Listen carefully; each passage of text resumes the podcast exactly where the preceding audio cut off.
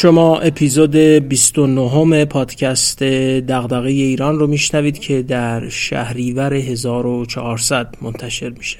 من محمد فاضلی هستم نویسنده کانال دغدغه ایران در تلگرام و صفحه با همین عنوان در اینستاگرام که با کمک همکاران پادکست دغدغه ایران رو هم منتشر می‌کنیم.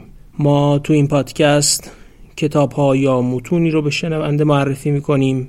که از دل اونها میشه ایده ها و مباحثی درباره توسعه و بهبود مسائل جامعه ایران رو یاد گرفت. یا به سوالاتمون درباره توسعه ایران بیشتر و بهتر فکر کرد. سوالاتی از جنس دغدغه ایران.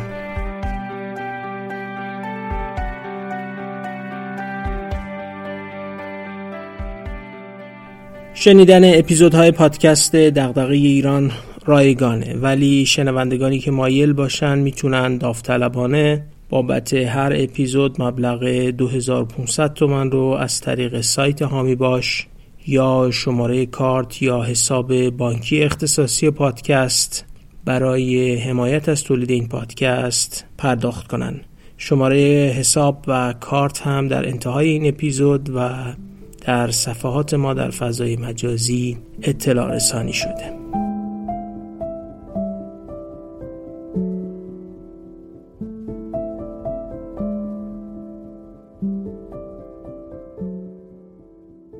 پیش از شروع اپیزودی یک مسئله مهم رو توضیح بدم. در هفته گذشته اکانت تلگرامی من محمد فاضلی هک شد و هکرها برای مدت دو روز دسترسی پیدا کردن به تلگرام من. من توی اینترنت و در تلگرام دو تا کانال دارم. یک کانالی است که 5 6 سال عمرش هست کانال دغدغه ایران. کانال دیگری هست با عنوان پادکست دغدغه ایران که در از اختصاصی انتشار اپیزودهای همین پادکست دغدغه ایران در فضای تلگرام هست. کانال اول یعنی کانال دغدغه ایران که حدود 32 هزار نفر عضو داره بدون هیچ مشکلی بدون اینکه هکرها بتونن دسترسی بهش پیدا کنن سالم باقی موند. متاسفانه کانال دوم یعنی کانال پادکست دغدغه ایران که 3100 نفر حدودا عضو داشت کنترلش در اختیار هکرها قرار گرفته. شناسه این کانال دوم یعنی کانال اختصاصی پادکست هست دیرانکست. ما توی اینجا و در فضای مجازی هم اعلام می‌کنیم که این کانال دیگه در اختیار مدیریت پادکست دغدغه ایران نیست. هر گونه محتوایی درونش منتشر بشه مسئولیتش متوجه هکرهایی است که این کار رو انجام دادن. و مهمتر از اون از مخاطبانمون می‌خوایم که از این کانال به نشانی at sign دیرانکست خارج بشن. ما کانال جدیدی رو با شرایط حفاظتی و امنیتی بالاتری در تلگرام ایجاد کردیم با عنوان دیرانکست underline آفیشیال که در کانال دغدغه ایران هم اطلاع رسانی کردیم. من خواهش می‌کنم از مخاطبای ما که از اون کانال قبلی یعنی کانال پادکست دغدغه ایران به نشانی ادساین دیرانکست خارج بشن. و اگر مایل بودن در کانال جدید که عنوان فارسیش هم هست پادکست دغدغه ایران خط تیره کانال رسمی. عضو بشن. بسیار سپاس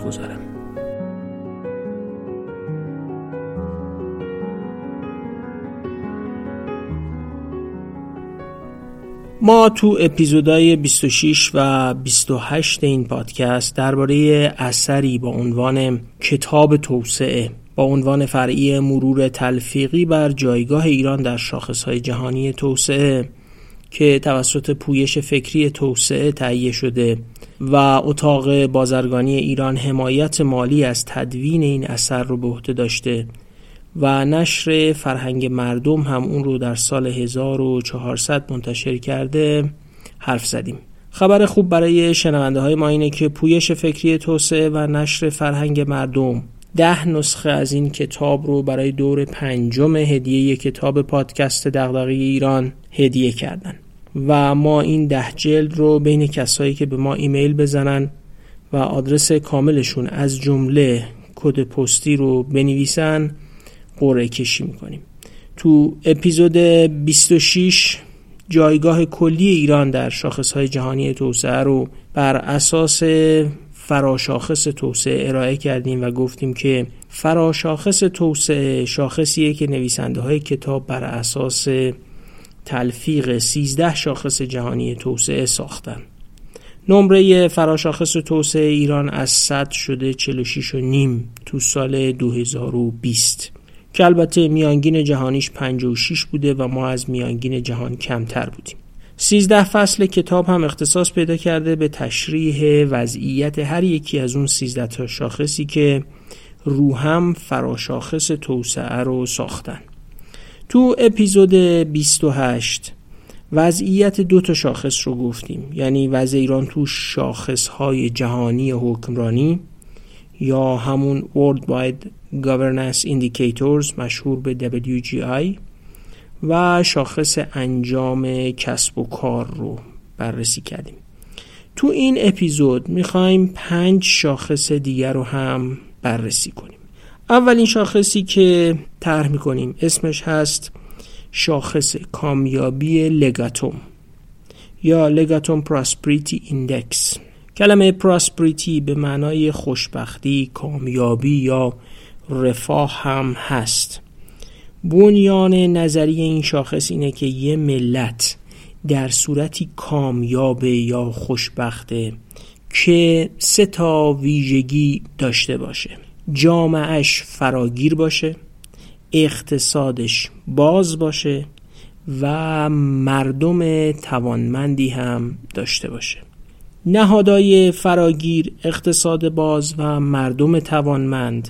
پس سه شاخصی هن که رو همدیگه یک جامعه کامیاب رو می‌سازن و این شاخص ستاشون رو با هم تلفیق می‌کنه و اندازه می‌گیره و یک شاخصی تحت عنوان شاخص کامیابی لگاتوم رو ارائه می‌کنه. اولین شاخص از اون سه تا شاخصی که شاخص کامیابی لگاتوم رو می‌سازن اسمش هست جامعه فراگیر. این رو باید یه توضیح کوچیک بدم. جامعه وقتی فراگیره یعنی برای همه آدما صرف نظر از رنگ پوستشون، قومیتشون، جنسیت، دین یا مذهبشون یا گرایش سیاسیشون جامعه که پذیرنده است که همه توش در برابر قانون مساوی باشن. همه امنیت داشته باشن و حقوق و آزادی برای همه باشه. این یعنی یه جامعه فراگیر جامعه که تبعیض قائل نمیشه. شاخصهایی که زیر این مفهوم جامعه فراگیر قرار گرفتن اینا هن. یک ایمنی و امنیت. این یه زیر شاخصیه که میزان تاثیر جنگ، خشونت، وحشت و جرم رو بر امنیت افراد میسنجه. دو آزادی فردی. یه زیر شاخصیه که آزادی های فردی و حقوق افراد رو حقوق قانونیشون رو اندازه می‌گیره.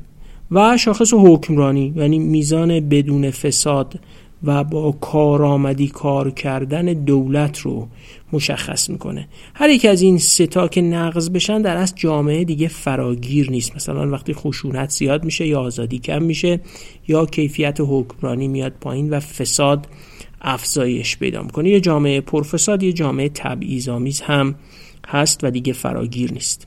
شاخص دومش هست اقتصاد باز. وقتی میگیم اقتصاد باز تو این شاخص کامیابی لگاتوم این چهار تا ویژگی مد نظرشونه. یه محیط سرمایه گذاری مناسب یعنی جایی که از سرمایه گذاری حمایت می‌کنه سرمایه گذاری هم توش فراوانه. شرایط کسب و کار مناسب یعنی مقررات کسب و کارش خوب رقابت توش برقراره و گسترش کسب و کارها ساده است و محیط مساعدی داره. سه دسترسی به بازار و زیرساخت توش فراهمه. و چهار کیفیت اقتصادی اسمشو گذاشتن یعنی توانایی دولت برای تولید پایدار ثروت با استفاده کامل از نیروی انسانی. منظورش این نیست که دولت خودش ثروت تولید می‌کنه. یعنی دولت می‌تونه شرایطی فراهم کنه که نیروی انسانی مناسب یک ثروت پایداری رو خلق بکنه. زیر شاخص سوم زیل این شاخص کامیابی لگاتوم اسمش از انسان توانمند. وقتی میگن انسان توانمند یعنی یه انسانی که این چهار تا شاخص در موردش در وضعیت خوبیه. یکی شرایط زندگی. یعنی میزان کیفیت منابع مادی سرپناه خدمات اولیه یا خدمات ارتباطی که در اختیارشه. سلامتیش خوبه یعنی اینکه خب سلامت به نظام پزشکی دسترسی داره. آموزش مناسب داره یعنی ثبت نام فارغ التحصیلی کیفیت آموزش و مهارت آموزی تو اون جامعه خوبه. و نهایتا محیط طبیعی. یعنی اون جنبه هایی از محیط فیزیکی زندگی رو با این شاخص اندازی گری کردن که روی کیفیت زندگی اثر داره.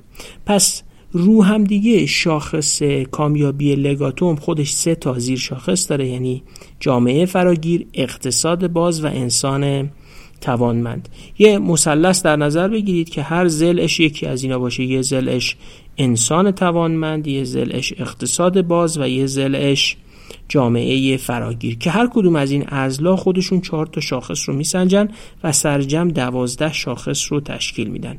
این شاخص کامیابی لگاتوم رو برای سال 2020 برای 167 کشور حساب کردن.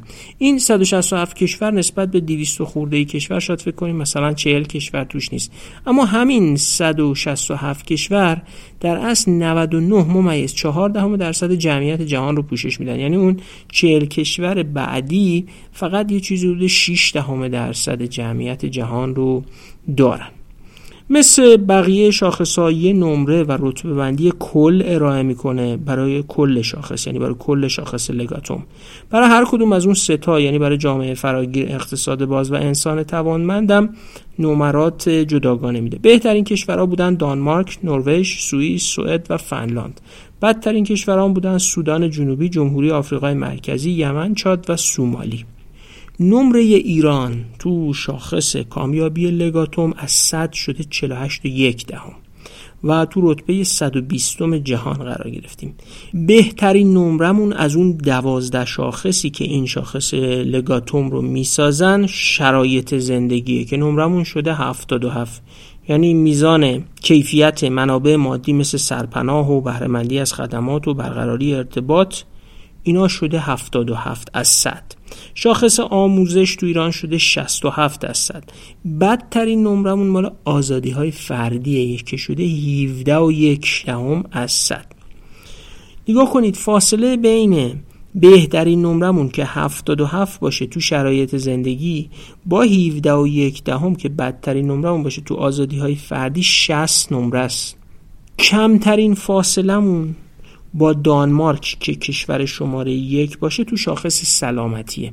شاخص سلامتی ما اندازه 86 درصد نمره دانمارک. یعنی اگه دانمارک 100 باشه ما 86 بعدم شرایط زندگی و آموزشه که 79 درصد و 74 درصد نمره دانمارک رو در بر می‌گیره.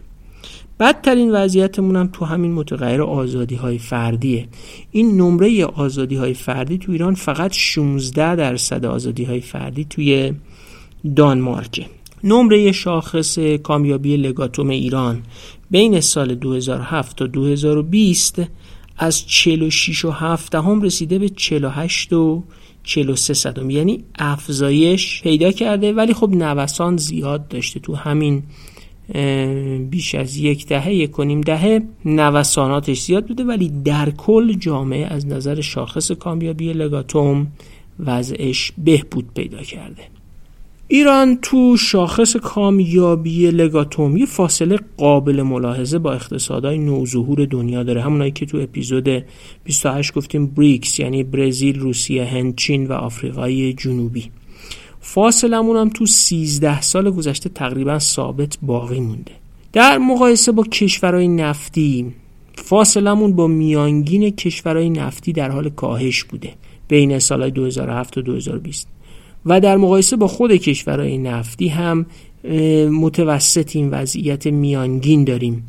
اکوادور، امارات، عربستان، کویت و قطر عملکردشون از ما بهتر بوده. و نسبت به عراق، آنگولا، الجزایر، ونزوئلا، نیجریه و لیبی وضعیت بهتری داشتیم.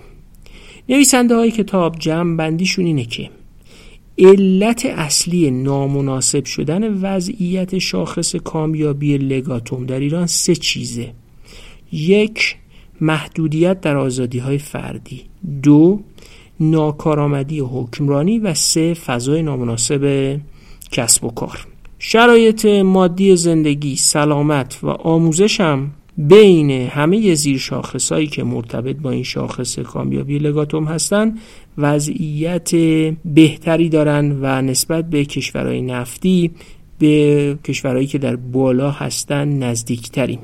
در کل هم اگر کشورهای جهان رو از نظر شاخص کامیابی لگاتوم به پنج دسته تقسیم کنیم یعنی دسته اول بهترین ها بعد تا بیایم تا دسته پنجم. بدترین ها ایران توی دسته چهارم قرار می‌گیره. یعنی پایینتر از متوسط ولی نه جزء بدترین کشورها از نظر شاخص کامیابی لگاتوم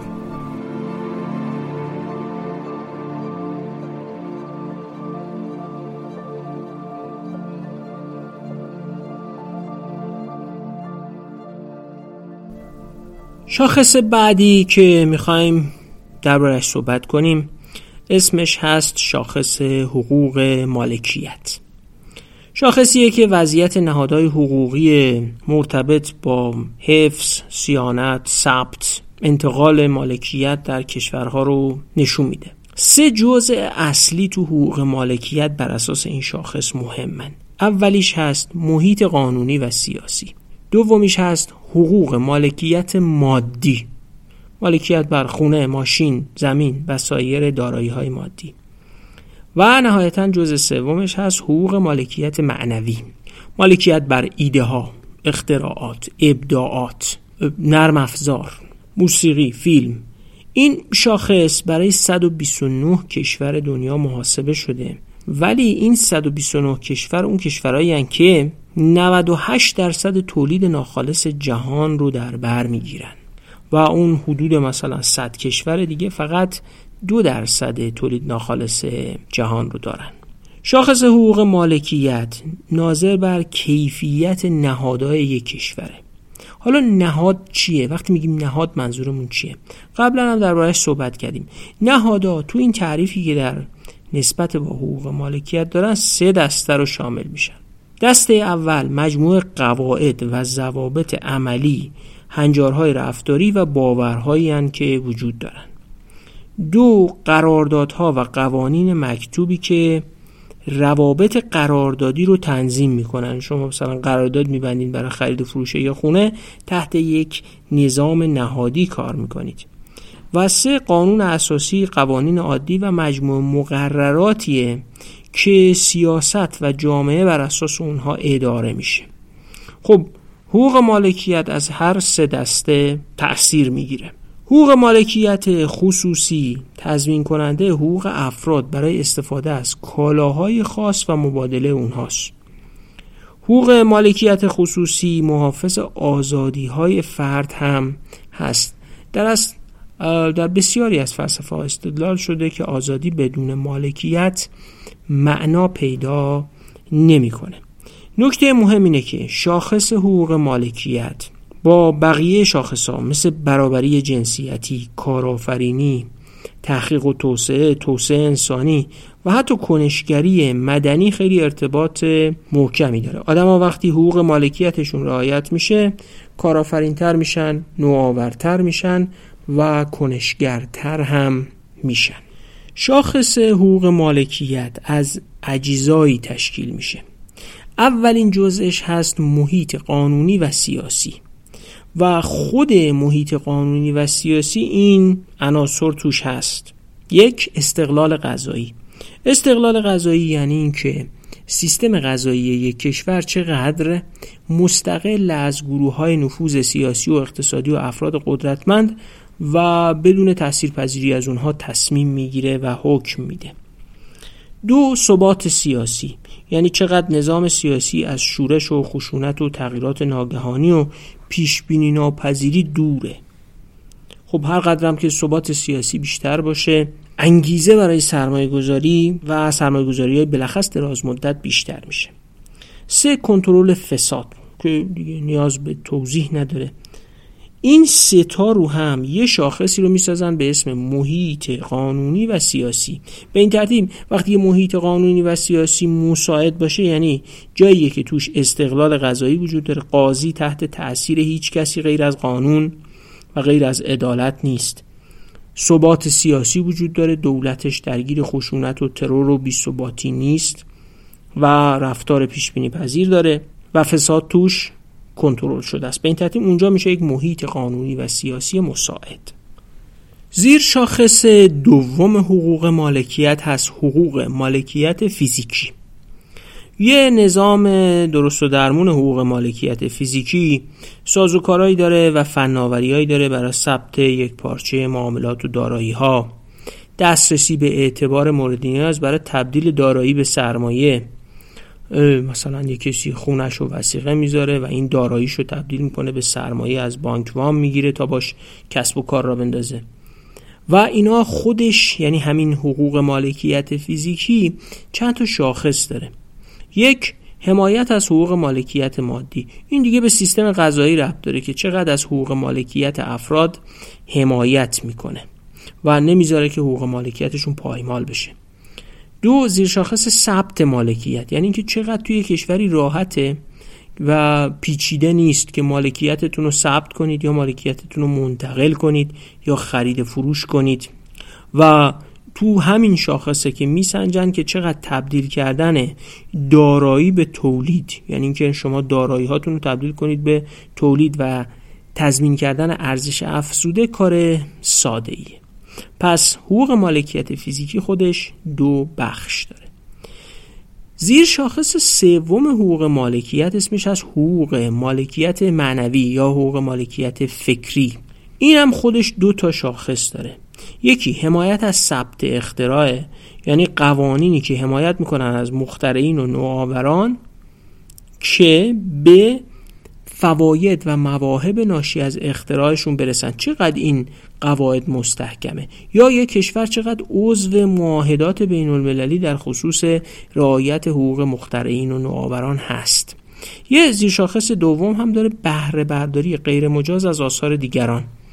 و اینکه توی یک کشوری چقدر استفاده از حالا فیلم، موسیقی، نرم افزار یا هر چیزی دیگه که اصطلاحا کپی رایت داره رایجه. یادمون باشه که یکی از بنیانهای انقلاب صنعتی یا انگیزه برای اختراع و نوآوری. همین رعایت شدن حقوقی بود که مترتب بر افکار افراد بود بر نوآوری هاشون بود بر خلاقیت هاشون بود.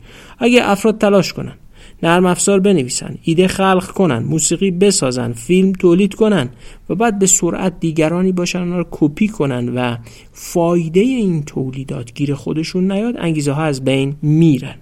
بهترین کشورها در زمینه شاخص کلی حقوق مالکیت یعنی ترکیب اون سه شاخصی که گفتیم بودن فنلاند، سوئیس، نیوزیلند، سنگاپور و ژاپن. بدترین هم بودن هایتی، یمن، ونزوئلا، بنگلادش و آنگولا. امتیاز ایران تو سال 2020 از 100 نمره بوده 42 و نیم که نسبت به سال 2019 یه 33 درصد هم کاهش داشته. ما تو رتبه 113 دنیا قرار گرفتیم از 129 کشور. و جز اون 20 درصد پایینی هستیم. یعنی کشورها رو 5 دسته تقسیم کنیم. ما تو این حقوق مالکیت جز اون دسته پنجمی. میانگین جهانی هم نمره بوده 53 ممیز 73 صدم که نمره ایران بود 42 و نیم. یعنی ما یه چیزی حدود 11 نمره تفاوت داریم با میانگین جهانی. خب وضعیت کلی حقوق مالکیت خودش سه تا شاخص داشت. یعنی شاخص محیط قانونی سیاسی حقوق مالکیت فیزیکی حقوق مالکیت معنوی. بهترین وضعیت ایران مال این حقوق مالکیت فیزیکی است. محیط قانونی سیاسی و حفظ مالکیت معنوی تو ایران وضعیت بدتری داره. بین کشورهای نوظهور که رتبهشون بین 54 تا 57 یعنی نمرهشون بین 54 تا 57 در نوسان بوده. خب ما وضعمون بدتره چون نمره ما بین 40 تا 46 در نوسان بوده. اما بین کشورهای نفتی هم ما از میانگین کشورهای نفتی در شاخص حقوق مالکیت ضعیفتر هستیم. و به طور مشخص از ونزوئلا و نیجریه بهتریم اما از بقیه کشورهای نفتی که کویت و اکوادور و قطر و عربستان و الجزایر امارات هم باشه وضعمون بدتره ببینید وضعیت حقوق مالکیت در ایران نیازمند همکاری دولت مجلس و قوه قضایی است تا بهبود پیدا کنه چون یه ساختار نهادی باید ایجاد بشه که توش حقوق مالکیت رعایت بشه. اما خب دولت ها می‌تونن ابتکارها و ابداعاتی داشته باشن. مثلا نویسنده ها محققا و کسایی که تو این کتاب کار کردن معتقدن که سرمایه گذاری و اجرایی کردن فناوری کاداستر یا حدنگار که در از حقوق مالکیت بر عراضی رو تعیین می‌کنه عراضی رو به دقت نقشه برداری می‌کنه و حدود و حد و مرزشون رو مشخص می‌کنه خیلی روی بهبود وضع حقوق مالکیت می‌تونه مؤثر باشه. یا نوآوری های دیگری در رعایت حقوق مالکیت یا پیوستن به کنوانسیون های بین المللی حفظ حقوق معنوی یا راه اندازی دادگاه های تخصصی حقوق مالکیت در حوزه حقوق مالکیت معنوی می‌تونه چیزایی باشه که از ابداعات و اختراعات و نوآوری ها حمایت کنه و این انگیزه رو در افراد پدید بیاره. که برای تبدیل ایده هاشون به نوآوری و خلاقیت و محصول سرمایه گذاری انجام بدن. خب متضادش هم اینه اگر حقوق مالکیت رعایت نشه و آدما فکر کنن که هرچی اختراع کنن ابداع کنن نوآوری کنن خودشون بهره ازش نمی‌برن و دیگران حقوق مالکیتشون رو نقض می‌کنن طبیعی است که یا بیخیال کار کردن میشن یا با در پیش گرفتن راه مهاجرت در از کشور رو از رسیدن به مواهب این نیرو انسانی خلاق محروم می‌کنن.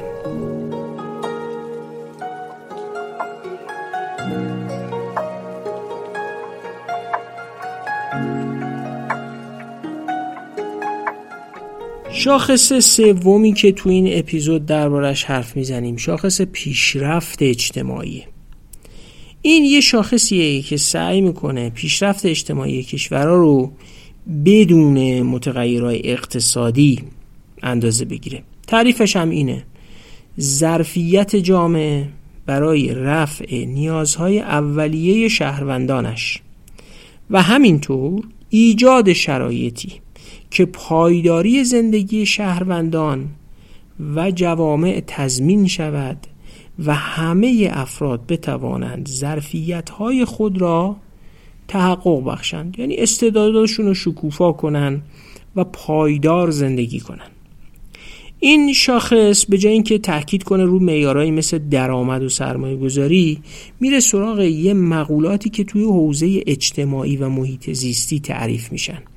و به جای اینکه رو متغیرهای ذهنی مثل شادی یا رضایت از زندگی تاکید کنه روی سه دسته شاخص واقعی تاکید می‌کنه. ببینید چون رضایت از زندگی و شادی یک وجه ذهنی خیلی قوی دارن. دو نفر ممکنه وضع مادیشون مثل هم باشه ولی رضایت از زندگیشون یا شادیشون متفاوت باشه. چون متغیرها وجه ذهنی دارن. این شاخصی که تحت عنوان پیشرفت اجتماعی تر میشه سعی کرده اون وضعیت های ذهنی رو بذاره کنار شاخص های عینی و واقعی داشته باشه.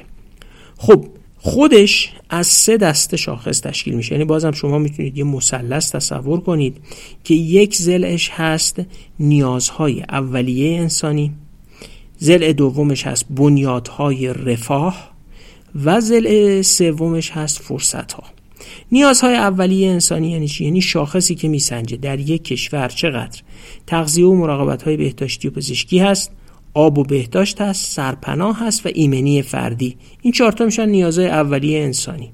تو بنیادهای رفاه یه پله میاد بالاتر میگه غیر از اون نیازهای اولیه انسانی چقدر دسترسی به دانش اولیه هست؟ چقدر دسترسی به اطلاعات و ارتباطات هست؟ چقدر دسترسی به سلامتی هست؟ فقط دیگه مراقبت های بهداشتی اولیه نیست. و چقدر کیفیت محیط زیست است. پس این هم شاخص های بنیاد های رفاه.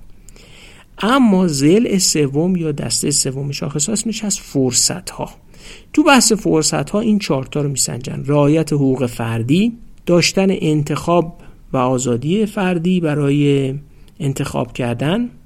فراگیری اون فراگیر بودن رو که گفتم همون یعنی جامعه بدون تبعیض داشتن جامعه برابر در برابر قانون و دسترسی به آموزش پیشرفته.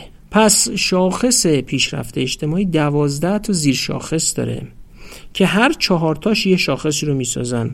بنیادهای رفاه، نیازهای اولیه انسانی و فرصتها. به این ترتیب میشه گفت یه جامعه پیشرفت اجتماعی داره که اینجوری باشه. پیشرفت اجتماعی یه شرایطیه که اولا نیازهای اولیه انسانی رفت میشه یعنی سرپناه و آب و غذا و اینا در اختیار همه هست. بنیادهای رفاه مثل دسترسی به دانش، ارتباطات، سلامتی و کیفیت محیط زیست هم توش فراهمه. و سومیش اینه که فرصتهای برابری در اختیار هم هست یعنی همه از حقوق فردی برخوردارن همه آزادی دارن همه بدون تبعیض زندگی می‌کنن و دسترسی به آموزش پیشرفته دارن تا بتونن خودشون رو شکوفا بکنن خب پنج کشوری که رتبه برتر توی پیشرفت اجتماعی دارن هستن نروژ، دانمارک، فنلاند، نیوزیلند و سوئد. اون پنج کشوری هم که بدترین وضعیت ها رو دارن سودان جنوبی، جمهوری آفریقای مرکزی، چاد، اریتره و سومالی. نمره ایران تو سال 2020 از 100 بوده 67 و نیم حدود 70 و تو رتبه 93 جهان قرار گرفتیم که این شاخص پیشرفت اجتماعی خودش گفتیم که سه قسمت داشت که نیازهای اولیه انسانی بنیادهای رفاه و فرصتها نمره ما تو هر کدوم از این سه زیر شاخص با هم فرق داره و خیلی هم با هم فرق داره. رتبمون تو نیازهای اولیه انسانی 85 ممیز 25 صدمه. یعنی یه نمره بالا. نمرمون تو زیر ساختای رفاهی هست 68 68 تا 86 یعنی 69 اما نمرمون تو فرصت ها هست 48 در اصل تو برطرف کردن نیازهای اولیه انسانی خوب بودیم با نمره 85 البته حواسمون باشه اینا نمره میانگینن و عدم توازن ها رو لحاظ نمی‌کنن. این یعنی میزان برآورده شدن نیازهای اولیه انسانی مثلا تو شمال شهر تهران یا تو تهران با فلان نقطه دور افتاده کشور خب حتما برابر نیست. اما به هر حال میانگین نمره کشور شده 85 تو زیر ساختای رفاهی متوسط بودیم با رتبه یا با نمره 68 نه رتبه. و تو فرصت ها زیر متوسط بودیم با نمره 48 وضعیت کلیمون یک مقدار ناچیزی از میانگین جهانی پایین تره البته تو برآوردن نیازهای اولیه انسانی از میانگین جهانی بهتر بودیم و تو فرصت ها از میانگین جهانی خیلی بدتر بودیم. دقت کنید. فاصله زیادی هست بین نمره برآورده شدن نیازهای اولیه که 85 تا نمره فرصت ها که 48 اپیزود قبل اگه یادتون باشه گفتم که ما تو ساخت و ساز خیلی موفق تر از اصلاح ساز و کار بودیم. عینا میشه اینجا دید. ساخت و سازا باعث شدن سرپناه آب و برق مقدار مناسبی بهداشت فراهم بشه. اما فرصت ها مثل جامعه فراگیر بدون تبعیض محیط قانونی و سیاسی مناسب و حقوق سیاسی و آزادی های فردی به اندازه ساخت و سازا پیشرفت نکردن. یه نکته دیگر رو هم بگم و بیایید درباره جامعه خودمون با هم فکر کنیم. وضعیت ذهنی جامعه یه جوریه که بعضی ها ناامید تاریک و سیاه فکر می‌کنن و بعضی هم دیدین شنیدیم که ما آخر دنیا این میگه اما شاخص بین المللی پیشرفت اجتماعی نشون میده. نیازهای اولیه تو ایران با نمره 85 برآورده شده و نمره زیرساخت هم 68 اینا هم متغیر ذهنی نیستن. پس چرا جمعیت قابل توجهی در جامعه ایران احساس می‌کنه ما آخر دنیاییم؟ من قبلا تو کتاب ایران بر لبه تیغ تو فصل 15 یه جایی اصطلاحی به کار بردم ایران کشور متوسط. براش دلیلم آوردم. این شاخصار هم دارید می‌بینید نشون میده. ما یه ذره بالا یه ذره پایین تر از متوسط قرار گرفتیم. بعضی شاخص هم که خیلی خوبه مثل همین شاخص برآورده شدن نیازهای اولیه انسانی. این شاخص ها هم نشون میده ما یکم بالا پایین بالاخره متوسطیم. اما این روح سیاه دیدن که بر برخی از ماها و بر جامعه ما حاکم از کجا میاد؟ نسبت بین ساخت و سازا و ساز و کارا چه تأثیری رو این ناامیدی و سیاه دیدن گذاشته؟ رابطه بین نرم افزارها و نهادها با سخت افزارها و تجهیزات توسعه چیه و چه تأثیری رو این وضعیت داشته؟ برگردیم به بحث اصلیمون.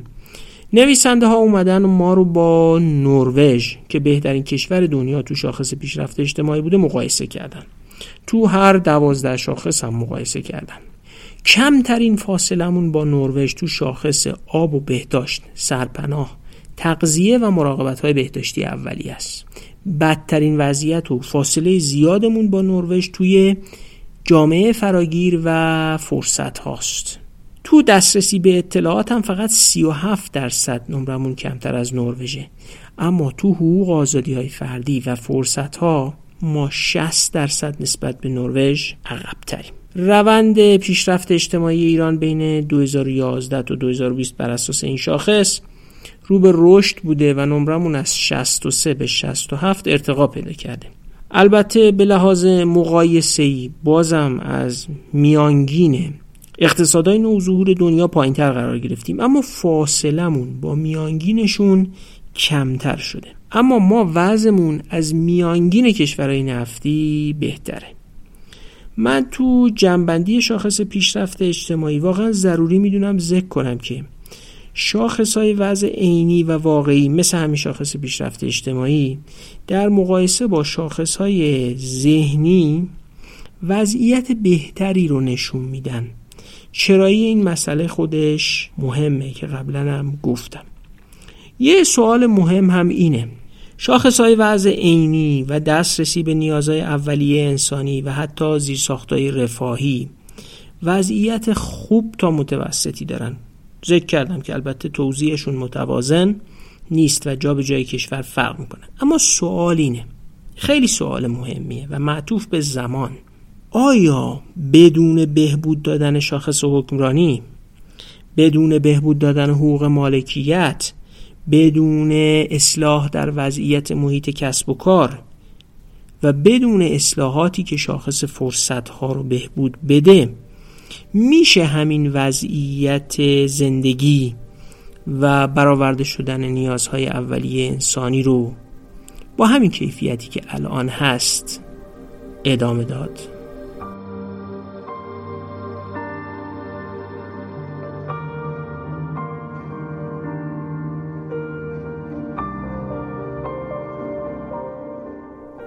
بریم سراغ شاخص چهارم.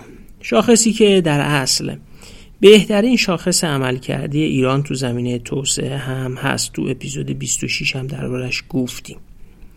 این شاخص هم یه موفقیت و شیرینی داره و هم یک تلخی عجیبی توش هست که براتون میگم. کلا روی کرده توسعه انسانی.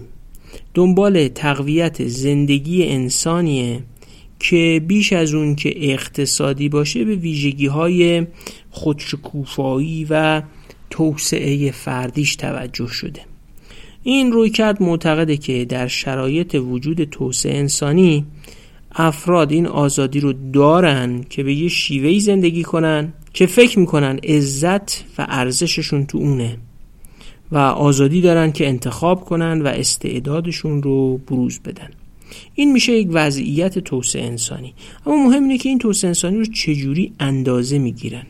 این شاخص جز ساده ترین شاخص هاست و سه عرصه داره ولی این سه عرصه رو با کلا چهار تا زیر شاخص اندازه می‌گیرن. اول استاندارد معقول زندگی که در چارچوب درآمد میسنجنش. هر چقدر درآمد بیشتر باشه این استانداردها می‌تونه بهتر بشه. دوم عمر بلند همراه با سلامتی. که این رو در از شاخصی گرفتن از کل کیفیت زندگی جسمانی. و سوم دانش. خود دانش رو هم با دو تا شاخص میسنجن. یکی تعداد سالهای مورد انتظار برای کودکان در سن ورود به مدرسه. یعنی وقتی کودکی وارد مدرسه میشه انتظار میده که این چند سال آموزش ببینه. و میانگین سالهای آموزش بزرگسالان بالای 25 سال. یعنی بزرگسالان بالای 25 سال به طور میانگین چند سال آموزش دیدن. به نسبت بقیه شاخص ها که دوازده تا یا بیشتر زیر شاخص دارن این یه شاخصیه که کلا با چهار تا زیر شاخص سنجیده میشه و همینجوری هم بنابراین ساده است.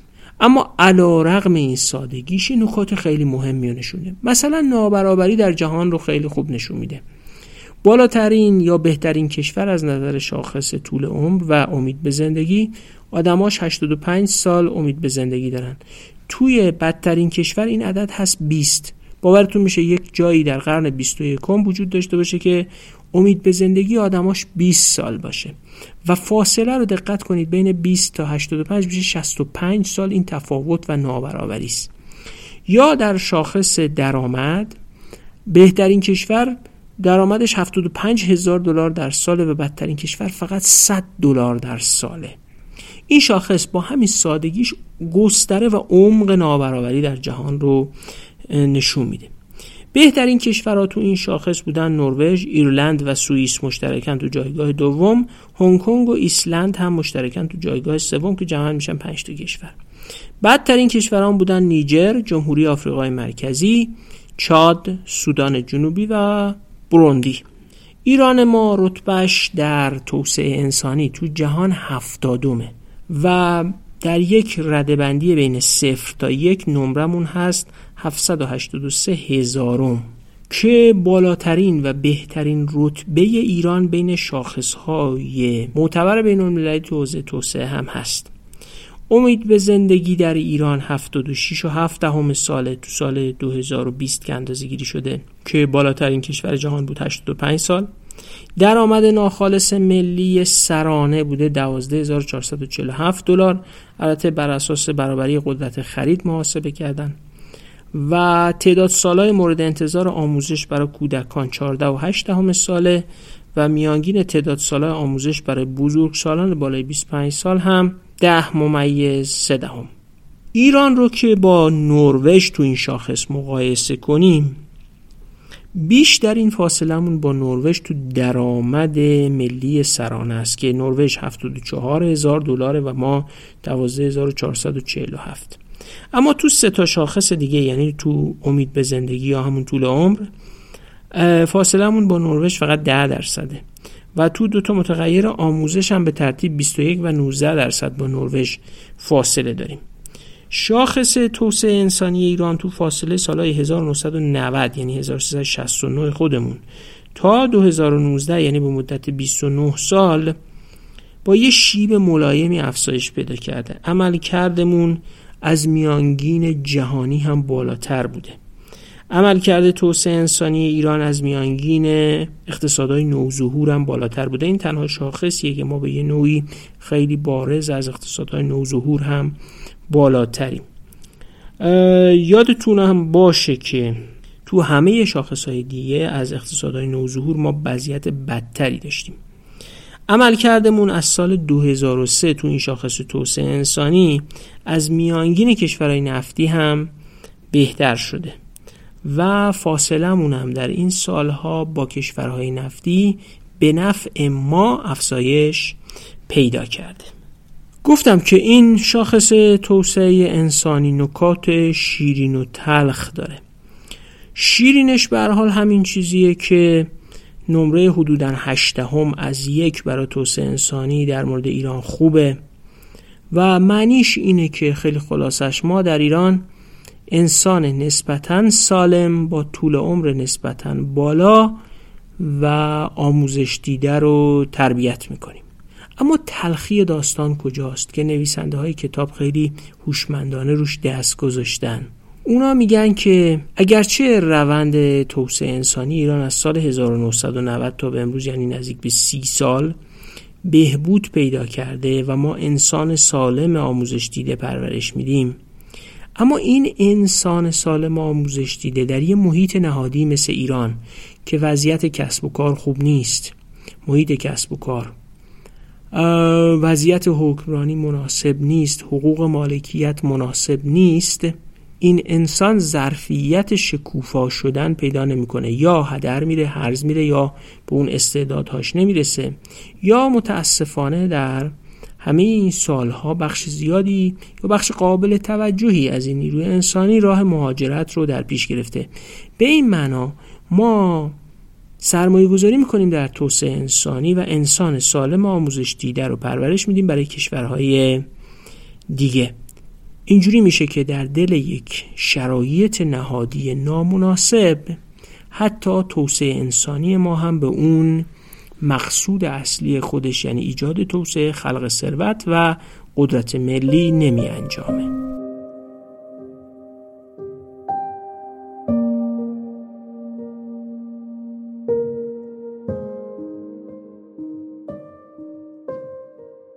خب آخرین شاخصی که تو این اپیزود بررسی می‌کنیم شاخص نوآوریه.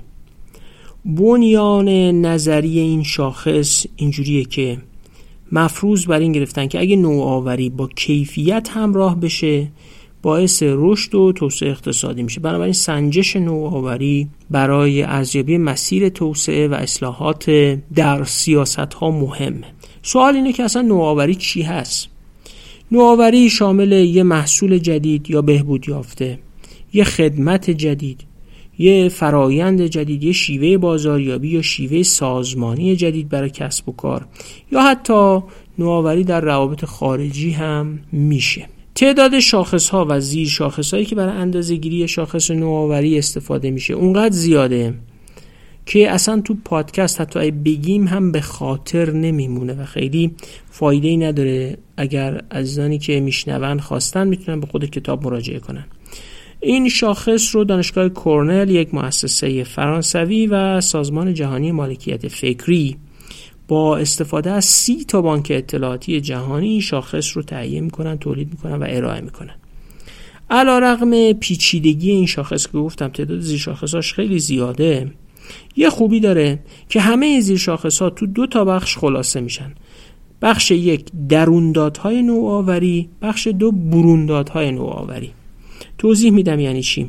ببینید اینکه شما باید آموزش داشته باشید زیر ساخت داشته باشید محیط کسب و کار خوب داشته باشید محیط قانونگذاریتون خوب باشه و با محیط کسب و کارتون چفت و بست محکمی داشته باشه اینا شکی نیست. همه اینا لازمن. اما اینا درون دادن ورودی های نظام نوآوری خروجی نیستن. خروجی های نظام نوآوری یعنی شما چقدر دانش تولید کردید. چقدر این دانش رو بکار بردید و این کار بست دانش چقدر تاثیر داشته. یه وقتی از دانش تولید می‌کنین ولی به چیز کاربردی منجر نمیشه. یه وقتی هم کاربردیش می‌کنین ولی این کاربردی تاثیر نداره یا بهبود زندگی نمیده. این خیلی مهمه که این ستا رو از هم تفکیک کنیم. تو سیاست گذاری علم و فناوری هم خیلی مهمه. تولید دانش کاربرد دانش و تاثیر دانش. نکته بعدی اینه که این خروجی های حوزه نوآوری چقدر خلاقانه بوده چقدر دارایی غیر ملموس تولید کرده. یه وقتی شما یک چیزی تولید می‌کنید که ملموس نیست نرم افزار ایده است. فکره ولی یک دارایی با ارزشه. و چقدر این دارایی خدمات ملموس تولید کرده؟ یعنی منجر به تولید کالا و خدمات شده. و یک عنصری رو هم توی این شاخص نوآوری در بروندات ها آوردن به اسم خلاقیت اینترنتی. تفکیک بین برونداد و درونداد که تو این شاخص انجام شده خیلی اهمیت سیاستی داره. خیلی وقتا مدیرا و مسئولین دائم میگن اینقدر بودجه دادیم. اینقدر آموزش توسعه دادیم اینقدر دانشجو داریم اینقدر از همین دروندادها ردیف می‌کنن کنار همدیگه. اینا همه مهمه و لازمه. اما اون چقدر که مهمتره اونی که مهمتره اینه که چقدر این دروندادها به دانش کاربرد و تاثیر تبدیل شدن. چقدر به کالا درآمد و محصول خلاق تبدیل شدن.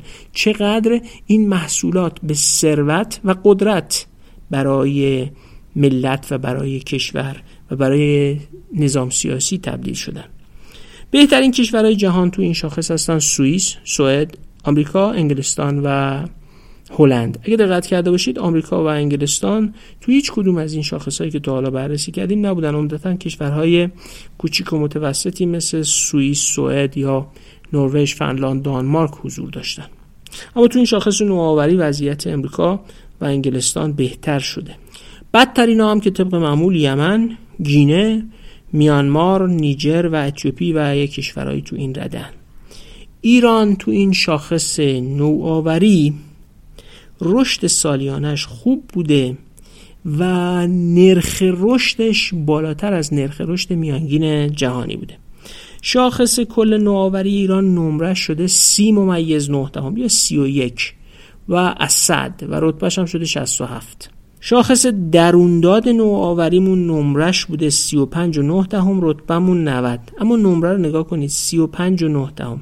شاخص برونداد رتبهمون 50 ولی نمرمون 25 و 9 دهمه یعنی نمره برونداد ما 10 نمره از نمره دروندادمون کمتره.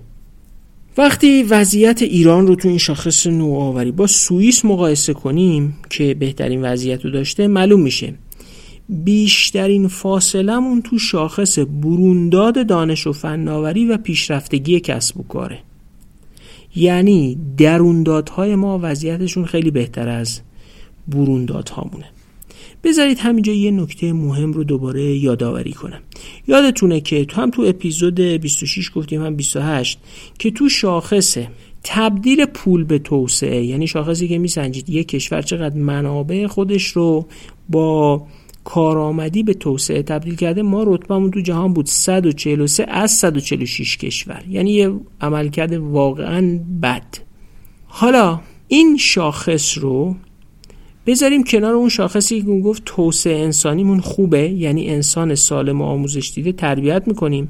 اما ظرفیت و استعدادش تو این کشور بالفعل نمیشه یا به اون شکوفایی نمی‌رسه یا اصلا مهاجرت می‌کنه میره. حالا اما یه شاخصی داریم به نام درونداد نوآوری که خیلی بهتر از بروندادشه. مثل اونجا که منابع زیاد داشتیم خروجیش توسعه کم بود. اینجا هم تو نوآوری دروندادمون خوب بوده بروندادمون نمره پایین تری گرفته. آموزش سرمایه گذاری و همه ضروریات نوآوری خیلی بهتر از خروجیهاش عمل کرده. خب این خروجی ها به شدت تحت تاثیر محیط کسب و کار و کیفیت حکمرانی و حقوق و مالکیت هم بودن. بذارید این رو با یه مثال هم توضیح بدم. ما می‌تونیم با پول نفت با پول دولت مدرسه بسازیم دانشگاه درست کنیم بیمارستان احداث کنیم و انسان سالم آموزش دیده رو تو این بیمارستان ها و تو این نظام آموزشی تربیت کنیم. اما با پول دولت و نفت نمیشه به زور آدم ها رو خلاق و نوآور کرد. خلاقیت و نوآوری تولید و طراحی محصول نتیجه شرایط اجتماعی حقوق مالکیت امید و انگیزه آدماست وقتی محیط نهادی خوب نباشه خلاقیت رو با پول نمیشه رو انداخت. امید و انگیزه که نباشه پول نفت کار نمی‌کنه. پس درونداد نوآوری به بروندادش تبدیل نمیشه. فاصله بین درونداد و برونداد نوآوری یه نکته مهم رو بلند فریاد می‌زنه. محیط حقوقی قانونی تثبیت حقوق مالکیت محیط نهادی کسب و کار باید بهبود پیدا کنه تا درونداد نوآوری به برونداد تبدیل بشه. شما می‌تونی لوبیا، نخود، گوشت، سبزی، دوغ و نمک و آب رو با هم پول بدی بخری. اما پختنشون و تبدیل کردنشون به یه برونداد خوشمزه مثل یا آش یا آشپز با انگیزه می‌خواد که مطمئن باشه حقوقش رو به موقع پرداخت می‌کنن. حقوق معنویش سر جاشه. اگه خلاقیتی به خرج داد یک آشی به اسم خودش درست کرد اینو کپی رایتش و خلاصه حقوق معنویش مال خودشه. با پول نمیشه هنر و انگیزه آشپزی رو خرید. میشه آشپز آموزش دادا ولی همین آشپز اگه بی انگیزه باشه کار نمی‌کنه. باید این امید و انگیزه و خلاقیت و نوآوری رو در یه محیط مناسب ظرفیت تولید شدنش رو پدید آورد. کاری کرد که آشپزا انگیزه خلاقیت داشته باشن. انگیزه امیدواری خلاقیت و نوآوری در بنیان خودش خریدنی نیست یعنی با پول راه نمیفته با بهبود حکمرانی است که اینا پدید میان. خب رتبه شاخص نوآوری ایران از 32 یک دهم به 34 و 4 دهم تو 8 سال اخیر افزایش پیدا کرده. فاصله شاخص نوآوری ایران با اقتصادهای نوظهور در این سالها کاهش هم پیدا کرده. و در مقایسه با کشورهای نفتی ما جز سه کشور برتر نفتی در حوزه شاخص نوآوری هستیم. وضعیت شاخص نوآوری ایران نشون میده. اگه متغیرهای نهادی دیگه مثل اونایی که تو این اپیزود و اپیزودهای 26 و 28 گفتیم مثل حقوق مالکیت یا حکمرانی بهبود پیدا کنن این ظرفیت نوآوری خودش به ابزار تولید ثروت و قدرت ملی تبدیل میشه. مسئله اینه که چجوری میشه محیط سیاسی قانونی و نهادی بهتری فراهم کرد؟ که دروندادهای نوآوری به بروندادهای نوآوری و خلق ثروت و قدرت منجر بشن.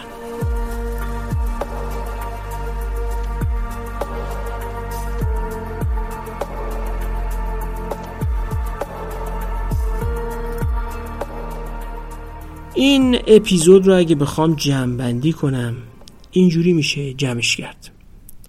پنج شاخص بین المللی معتبر توسعه رو بررسی کردیم. شاخص کامیابی لگاتوم شاخص حقوق مالکیت شاخص پیشرفت اجتماعی شاخص توسعه انسانی و شاخص جهانی نوآوری. ضمن به یاد آوردن بحثی که توی اپیزود 28 درباره ساخت و سازها و ساز و کارها داشتیم توجهتون رو به چند تا نکته جلب می‌کنم. نکته اول. برآورد ذهنی جامعه ما از سطح توسعهش بدتر و نامناسبتر از اون چیزیه که شاخصهای عینی و واقعی نشون میدن. من خودم تحلیلم اینه که انسان موجود آینده نگریه و بر اساس برآوردی که از شرایط و روندش داره نه فقط امروز بلکه آینده رو هم در محاسباتش و ارزیابیش درباره امروز وارد می‌کنه. انسان ایرانی امروز ممکنه خونه ماشین سرپناه غذا سلامت و همونجوری که شاخص پیشرفت اجتماعی و توسعه انسانی نشون میده داره یک کیفیت خوبی در برآورده شدن نیازهای اولیه و زیرساخت رفاه هم باشه. البته خب اون بخشی که اینها رو دارن و قربانی توسعه نامتوازن نشدن. اما همین انسان ایرانی که این امکانات رو داره فکر می‌کنه که آیا با وضع فعلی حقوق مالکیت کیفیت حکمرانی که وضع شاخصاش رو گفتیم یا بقیه شاخصهایی که دیدیم مثل وضعیت کسب و کار و غیر از شاخص توسعه انسانی تقریبا همشون زیر میانگین جهانی هستن آیا آینده هم می‌تونه همینجوری بمونه یا آینده بدتر میشه؟ به نظرم این ارزیابی شدیدن روی وضعیت ذهنی مردم ایران تأثیر گذاشته و می‌گذاره. یعنی برآوردی که از آینده دارن ارزیابیشون از وضع امروز رو هم به شدت تاثیر قرار میده. نکته دوم. شاخصانشون میده که وضع سخت افزاریمون خیلی بهتر از وضع نرم افزاریمونه و بهتر از وضع نهادیمونه. وضع دروندادها و ملزومات توسعه و نوآوریمون هم خیلی بهتر از وضعیت بروندادها و خروجی نوآوریمونه. نکته سوم اینه که ما هزینه می‌کنیم. ملزومات نوآوری و ملزومات توسعه انسانی و تربیت انسان سالم و آموزش دیده رو هم فراهم می‌کنیم. اما چون نرم افزار و نهادها و محیط قانونی و حقوقی و نرم افزاری توسعه به اندازه کافی فراهم نیست اون ملزومات انسان سالم و آموزش دیده و سخت افزارها هم به اندازه کافی و با اون مقداری که انتظار داریم و ضروریه به کیفیت زندگی و خلق ثروت و رفاه منجر نمیشن. اینجا می‌رسیم به یه نکته خیلی مهم. ما کشور توسعه نامتوازنیم. مثل خیلی از کشورهای دیگه دنیا در جهان در حال توسعه که کشور توسعه نامتوازن هستند یعنی مثلا بین تهران و بلخص شمال تهران با جنوب تهران و بلخص با یه جایی مثل مثلا سیستان و بلوچستان یا خوزستان یا استانهای دیگه ما فاصله زیاد فاصله سطح توسعه و این توسعه نامتوازنه. اما به نظر من یکی از مهمترین مصادیق توسعه نامتوازن این عدم توازن بین سخت افزار و نرم افزار توسعه است بین درونداد و برونداد توسعه است بین ملزومات و خروجی های توسعه است. این همون جاییه که شاخص میزان تبدیل پول به توسعه خودش رو نشون میده.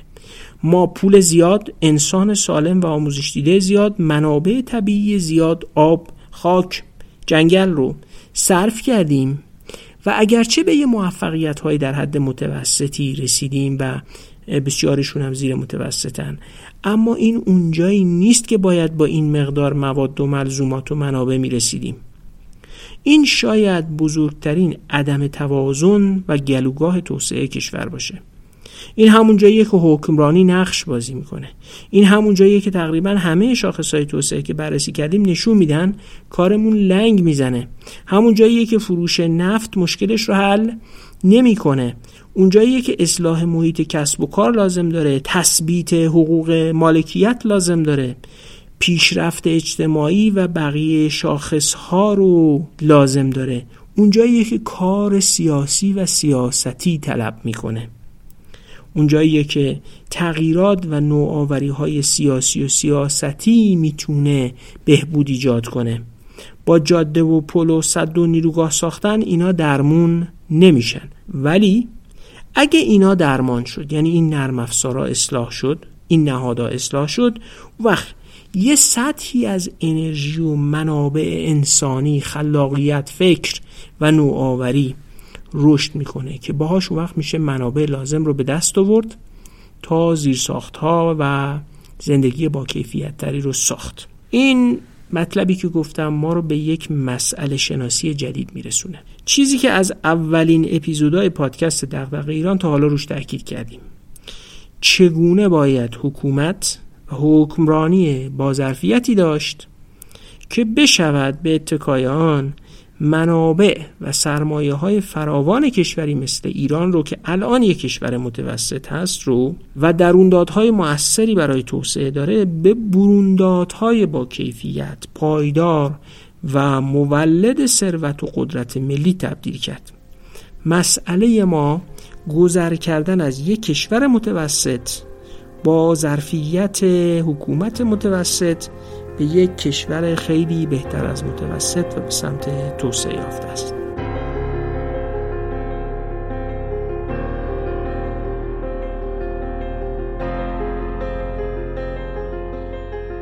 خب اپیزود 29 ما هم به پایان رسید.